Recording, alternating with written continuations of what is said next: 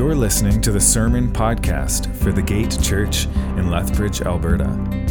For more information, to contact us, or to support this ministry, please visit thegate.org.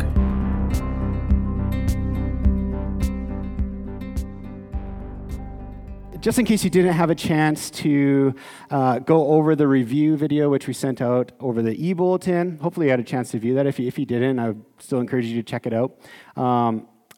I'll give you the cliff notes of what's been going on in Luke so far so that we're all caught up. We know what's going on. And so I'll do that right now. So up to this point, we've witnessed the birth of the promised Messiah, Jesus Christ, who was foretold by John the Baptist as one who would bring salvation from God. And upon being baptized by John around the age of 30, we guess, Jesus was filled by the Spirit, came upon him like a dove, and a voice from heaven declared to him, "This is my Son, in whom I am well pleased."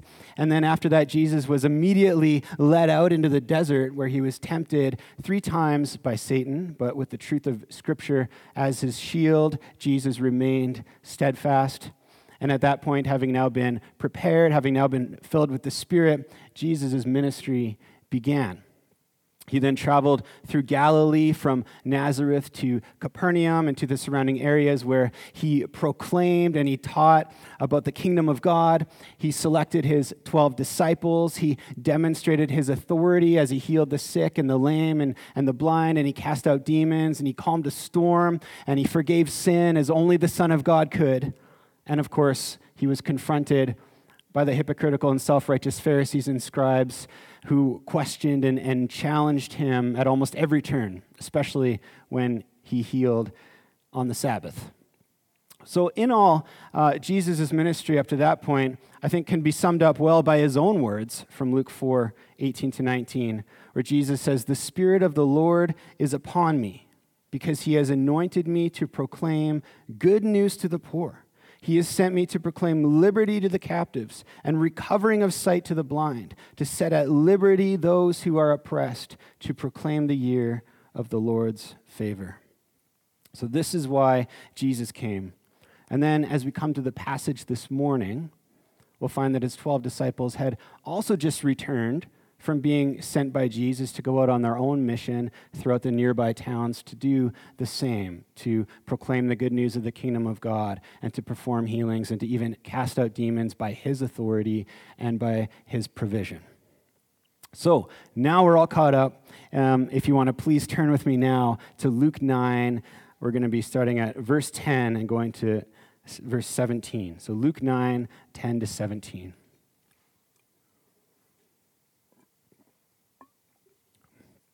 Before I read the word, let's pray. Heavenly Father, I thank you so much that we could all be here this morning, gathered together as the body of Christ, ready to learn from you, Lord God. And so I pray that you would open our hearts to receive the lessons you would have for us, Lord God, that you would change our hearts, Lord God, as we dig into your word. We pray this in Jesus' name. Amen. All right, Luke 9, 10 to 17 says this. "On their return, the apostles told him all that they had done, and he took them and withdrew apart to a town called Bethsaida. And when the crowds learned it, they followed him, and he welcomed them and spoke to them of the kingdom of God and cured those who had need of healing. Now the day began to wear away, and the 12 came and said to him, 'Send the crowd away to go into the surrounding villages and countryside to find lodging and get provisions, for we are here in a desolate place.' But he said to them, 'You give them something to eat.' They said, we have no more than 5 loaves and 2 fish, unless we are to go and buy food for all these people, for there were about 5,000 men. And he said to his disciples, 'Have them sit down in groups of about 50 each.' And they did so, and had them all sit down. And taking the 5 loaves and the 2 fish, he looked up to heaven and said a blessing over them. Then he broke the loaves and gave them to the disciples to set before the crowd. And they all ate and were satisfied. And what was left over was picked up, 12 baskets of broken pieces."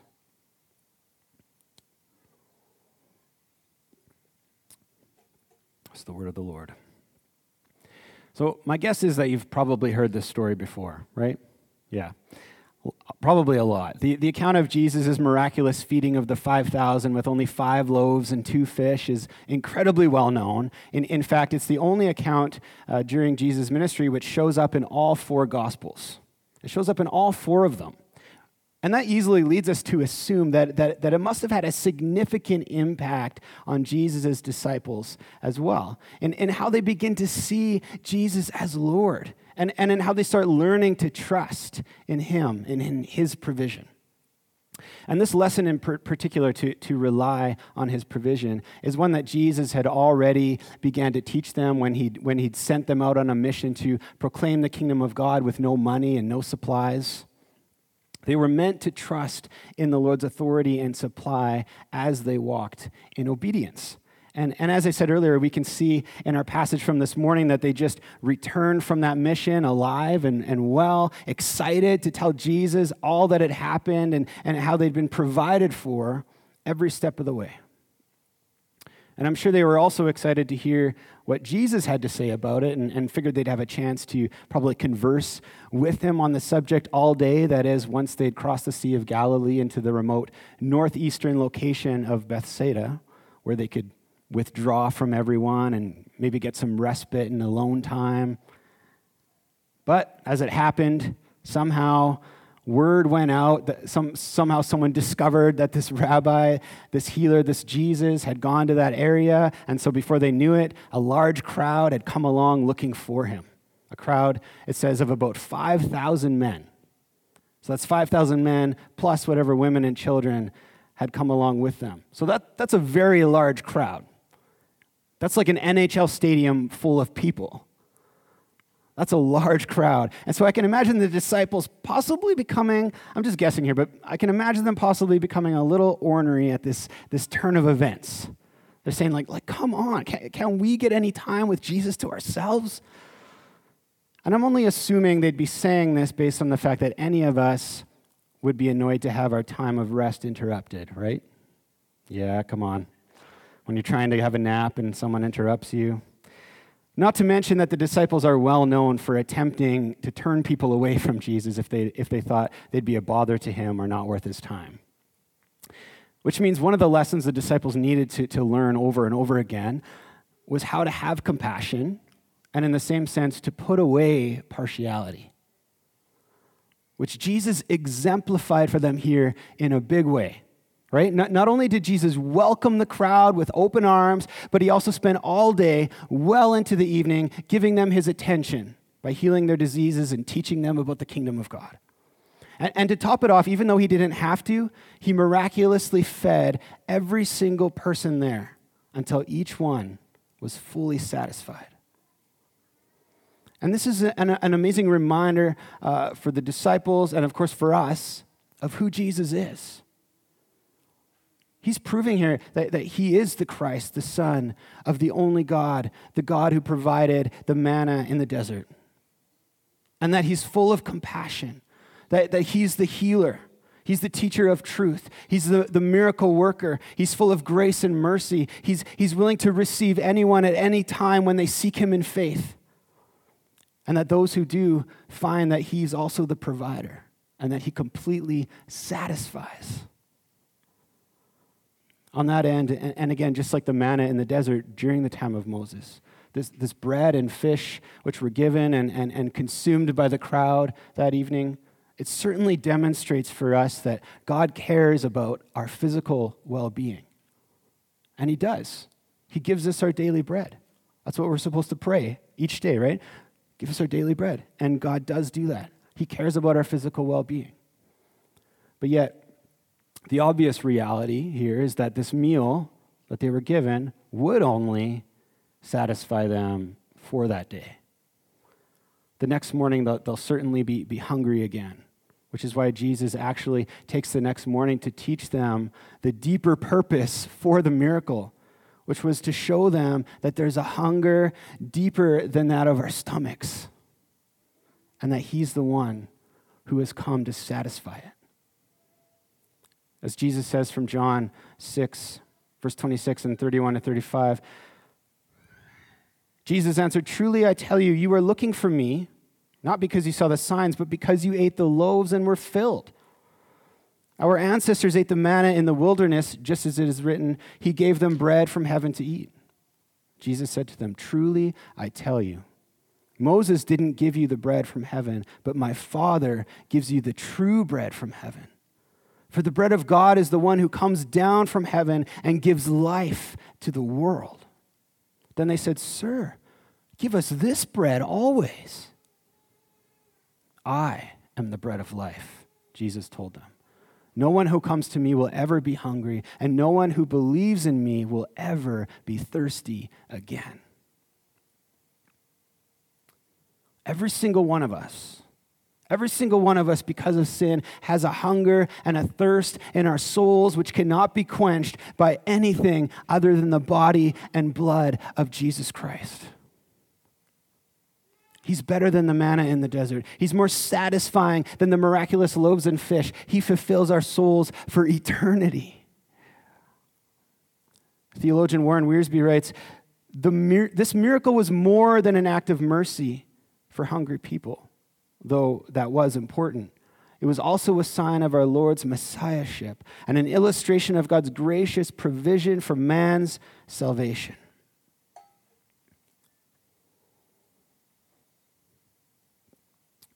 And Jesus also reiterates himself from John 6:48-51, saying again, "I am the bread of life.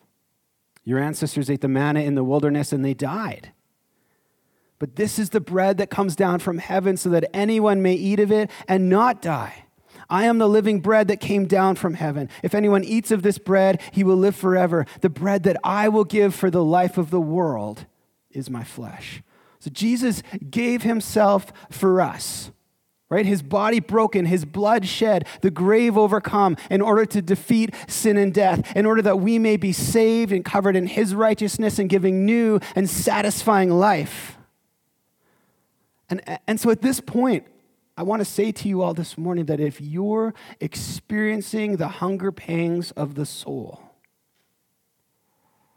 if you're experiencing hurt, if you're experiencing loneliness, if you're experiencing guilt and shame for your sin, if you're experiencing feelings of unworthiness or joylessness, if you're trapped in an addiction, if you're experiencing hopelessness or purposelessness, if you're afraid, if nothing from this world is satisfying you, if you're experiencing deep-seated bitterness or anger, or if you've been trying to quench that deep hunger and thirst through worldly pleasure, and it's not working, or by trying hard to be good and moral in your own strength, and you're finding it too much of a burden to bear, then come to Jesus. Come to Jesus. Accept his invitation to feast on his bread and to quench your thirst with his drink. And by his grace, and through the power of his death and resurrection, you will be forgiven. You will be set free. You will be satisfied. You will be given new life. And then you can come back next week and get baptized. Give up your old life and exchange it with the fulfilling new life, which Jesus won for us at the cross. Come to Jesus. And speaking of living for Jesus, I believe that the disciples also learned some incredibly and invaluable lessons that evening as to what living for him both looks like and how it can be accomplished. That is, Jesus used this opportunity to teach them, first of all, that they were to be his hands and feet in bringing what he offers to the world, and secondly, that they could only accomplish that task by trusting in his power and in his provision. It doesn't start well for the disciples, though. As dusk starts to settle upon them, they notice that the crowd has nothing to eat, which I guess is commendable that they're noticing that at least. But their solution is one which most of us human beings, I think, can relate to at times. Their solution is to make sure that someone else's problem doesn't become their problem. Right? Their solution is to make sure that someone else's problem doesn't become their problem. And so they go to Jesus and say, send them all away. We notice they're hungry, so send them all away to go to the nearby towns so they can fend for themselves. And it's probable that they'd figured feeding them all really wasn't their responsibility anyway, since it was the crowd who'd followed them and interrupted them in what was supposed to be their time of rest. This is their opportunity to get rid of them. And I don't want to point any fingers here, but my guess is that there's been moments in each of our lives where we've done something similar, where we've seen someone in need. Someone hungry or thirsty or in trouble. And instead of helping them, we kind of weaseled our way out of it or avoided stepping into the mess and being that good Samaritan by using one of these many excuses, or at least something like them, such as, well, that's not my problem. They made their bed so they can lie in it. Or, I'm busy. Go ask someone else. Someone else will help you. I'm not responsible for you. I have my own issues. I got my own problems. No one helps me. Or you make it sound spiritual. Well, that's not my gifting. Or I'm not able to give you what you need. Or there's government programs for that. Or you need something? Oh, hold on. I'll get the pastor for you. And it's true, I've been summoned many times to help a person in need while wondering why the person summoning me didn't just help that person themselves. Didn't God place that person in front of them? Right? And it's not that I'm not game for helping, I certainly am, and it's also true that as pastors, we do have access to resources from the church for certain things, so at times it makes sense to come to us. Absolutely. And we'll support you and when you're helping others. But still, sometimes in those moments, I wish that I could just bluntly echo Jesus' words to the disciples when he says to them, you give them something to eat. You give them something to eat. You feed them. Right? In essence, he's saying to them, you do it. Make their troubles yours to resolve. Love your neighbor as yourself. And so even while they're quick to dismiss the crowd, Jesus challenges them to instead do as he's been doing, to have compassion on them and to provide for them. James 2:14-16 echoes this sentiment and actually shows us that the lesson was probably surely learned, since this is what they're now teaching. Right? James 2:14-16, it says, what good is it, my brothers, if someone says he has faith but does not have works? Can that faith save him? If a brother or sister is poorly clothed and lacking in daily food, and one of you says to them, go in peace, be warmed and filled, without giving them the things needed for the body, what good is that?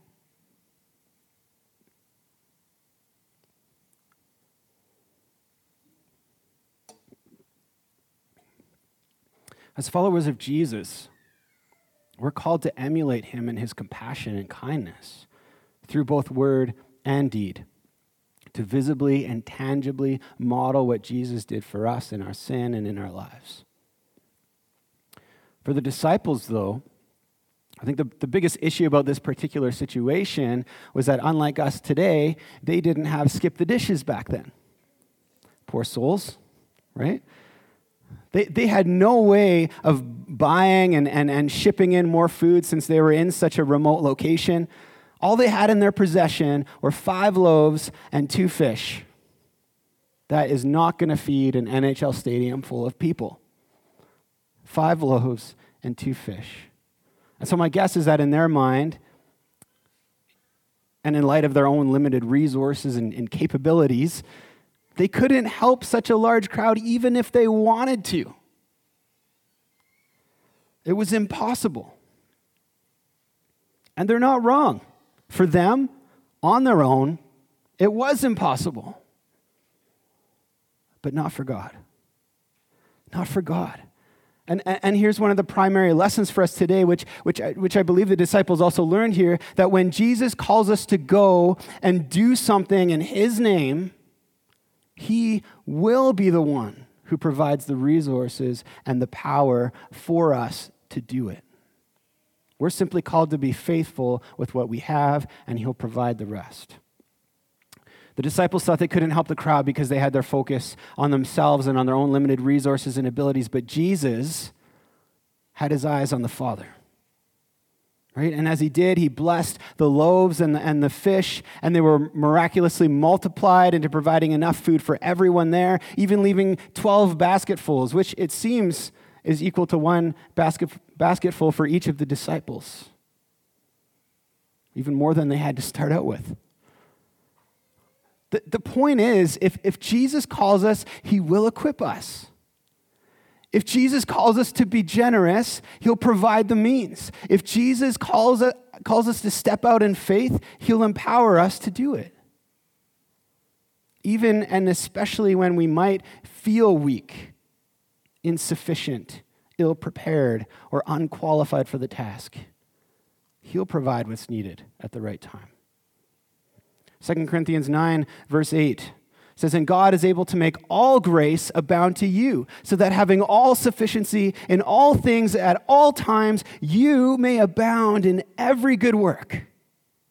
And 2 Corinthians 12, 9, "But he said to me, 'My grace is sufficient for you, for my power is made perfect in weakness.' Therefore I will boast," this is Paul speaking, "therefore I will boast all the more gladly of my weaknesses, so that the power of Christ may rest upon me." This is both a lesson and an encouragement for us to walk in faith and to trust, not in ourselves and what we're capable of, but in the Lord's provision and power as he leads us and as he calls us. That it's not about what or how much we have to give. It's about what and how much Jesus has and will give through us. Which means you're never too poor to give generously when you feel compelled by the Spirit to do so. You have Jesus. You're never too weak to help carry someone's burden with them. You have Jesus. You're never too hungry or without to share your food with others. You have Jesus. You're never too busy to serve others or spend time listening to and praying for the hurting. You have Jesus. You're never too unequipped to do what he's called you to do because you have Jesus. And he's given us his grace and his word and his Spirit to guide us and strengthen us and work in us as we follow after him. Philippians 2:13, "For it is God who is working in you, both to will and to work according to his good purpose." And this is a lesson which I'm personally reminded of daily as well, not only as a Christian, but specifically as a pastor. And if I can be honest, which I always am when I'm up here, rarely a day goes by when I don't feel at least somewhat inadequate or unsuited for the calling which I've been given. Especially, if I start comparing myself to other pastors or ministries out there. But you know what? This also means that daily I've found that the Lord is the one who's given me his resources, his strength, his resolve, his words, and his power to do what he's called me to do. And even on the days where I forget to turn my eyes to him in prayer, I get busy or whatever, I forget to ask him for his blessing and his guidance. It's usually on those days where I come home burnt out and exhausted and discouraged in myself.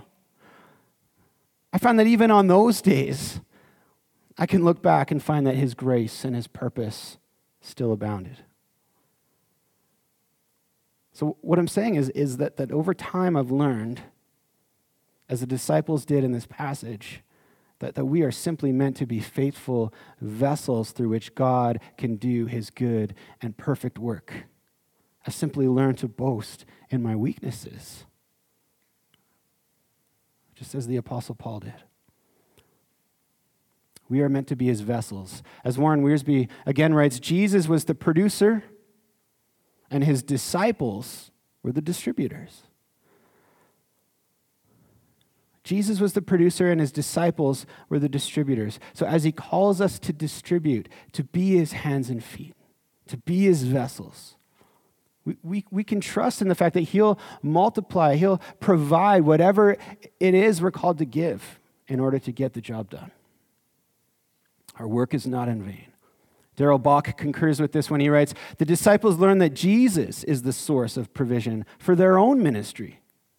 They are to model Jesus' style of ministry as they depend on what he can give them. They are to provide food for the crowd, and through Jesus they do so.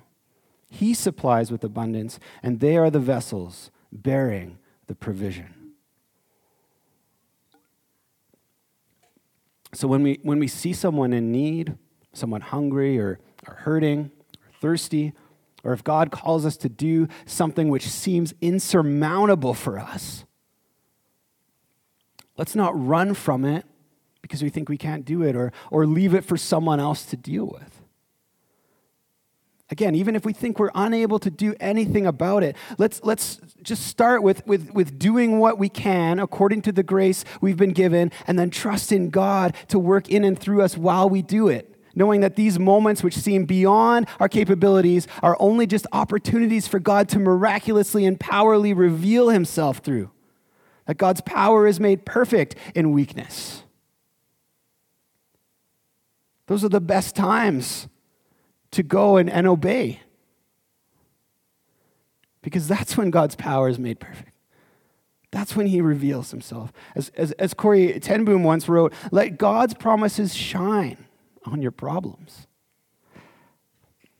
So again, Jesus demonstrates here that he is the authority and that he is with us, he provides for us, and he enables us to finish the assignments that he gives us.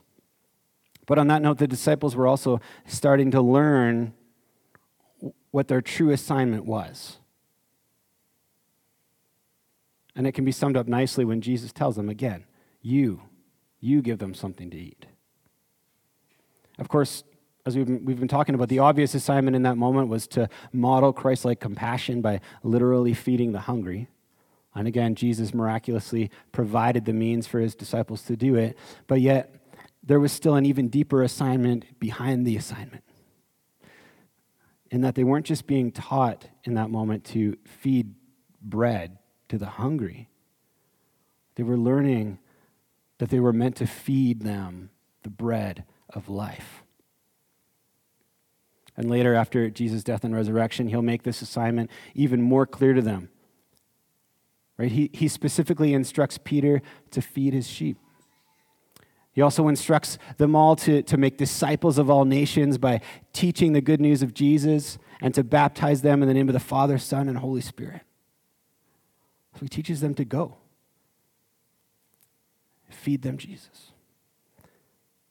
But he also follows that commission with a promise that he'll also be with them, right? That they won't be alone in it, but that his Spirit will empower them to do it. So distribute Jesus by Jesus' power and provision. That's their calling. That's what they're learning here. That's what they're beginning to learn there. And this is the same call, or great commission, rather, for all Spirit-filled believers, to offer and proclaim the good news of Jesus to a sinful world that's hungry and starving for him. So let's not shy away from our purpose. This is the reason that we're still here on this earth and not partying it up with God in heaven right now. We're here to be his hands and feet, his vessels, living temples. And as such, we can trust that he'll equip us by his word and in his authority and in his power as we do it. Of course, as we've been talking about, this passage and other parts of Scripture remind us that we can and should practically demonstrate our faith and exemplify Jesus' compassion and grace by physically feeding the hungry and by giving to the poor, by clothing the naked, by loving our neighbor, standing up for justice, and serving the orphan and the widow. And again, as we're faithful in that, God will provide the means for us to do it. But the ultimate purpose for it all is to proclaim the good news of the kingdom of God, to offer up the bread of life, Jesus Christ, to the world so they can eat of it, so they can be forgiven of their sin and be eternally satisfied in their souls. For as it is written in Matthew 5:6, "Blessed are those who hunger and thirst for righteousness, for they shall be satisfied." So in conclusion then, let's go out into the world with confidence and faith in the one who's conquered our sin and satisfied our souls. Let's boldly proclaim and exemplify the one who promises to equip us and provide for us as we do it. Let's pray. Jesus, you satisfy our souls. Lord, I thank you that you came, you humbly came to us to rescue us, to feed us. Even when we didn't know we were hungry.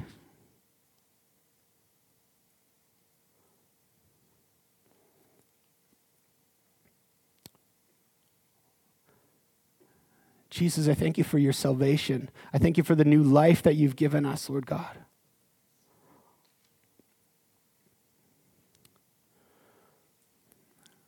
But Lord, I pray that we would not keep that to ourselves, but recognize that you've not just saved us as individuals, but as the body of Christ. You've saved us to be your vessels on this earth, to be living temples, to go out and proclaim the good news of the kingdom of God. And so, Lord, I pray that you would give us the boldness to do that,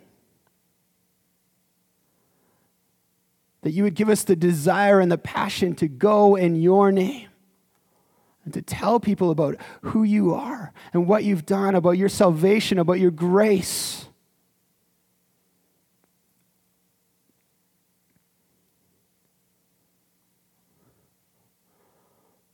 Lord, I pray that when we do see people that are hurting, when we see people in need, that we wouldn't shy away or make excuses, Lord God, but that we would trust in you to provide as we serve, as we give, as we lift up others in your name, as we love our neighbor.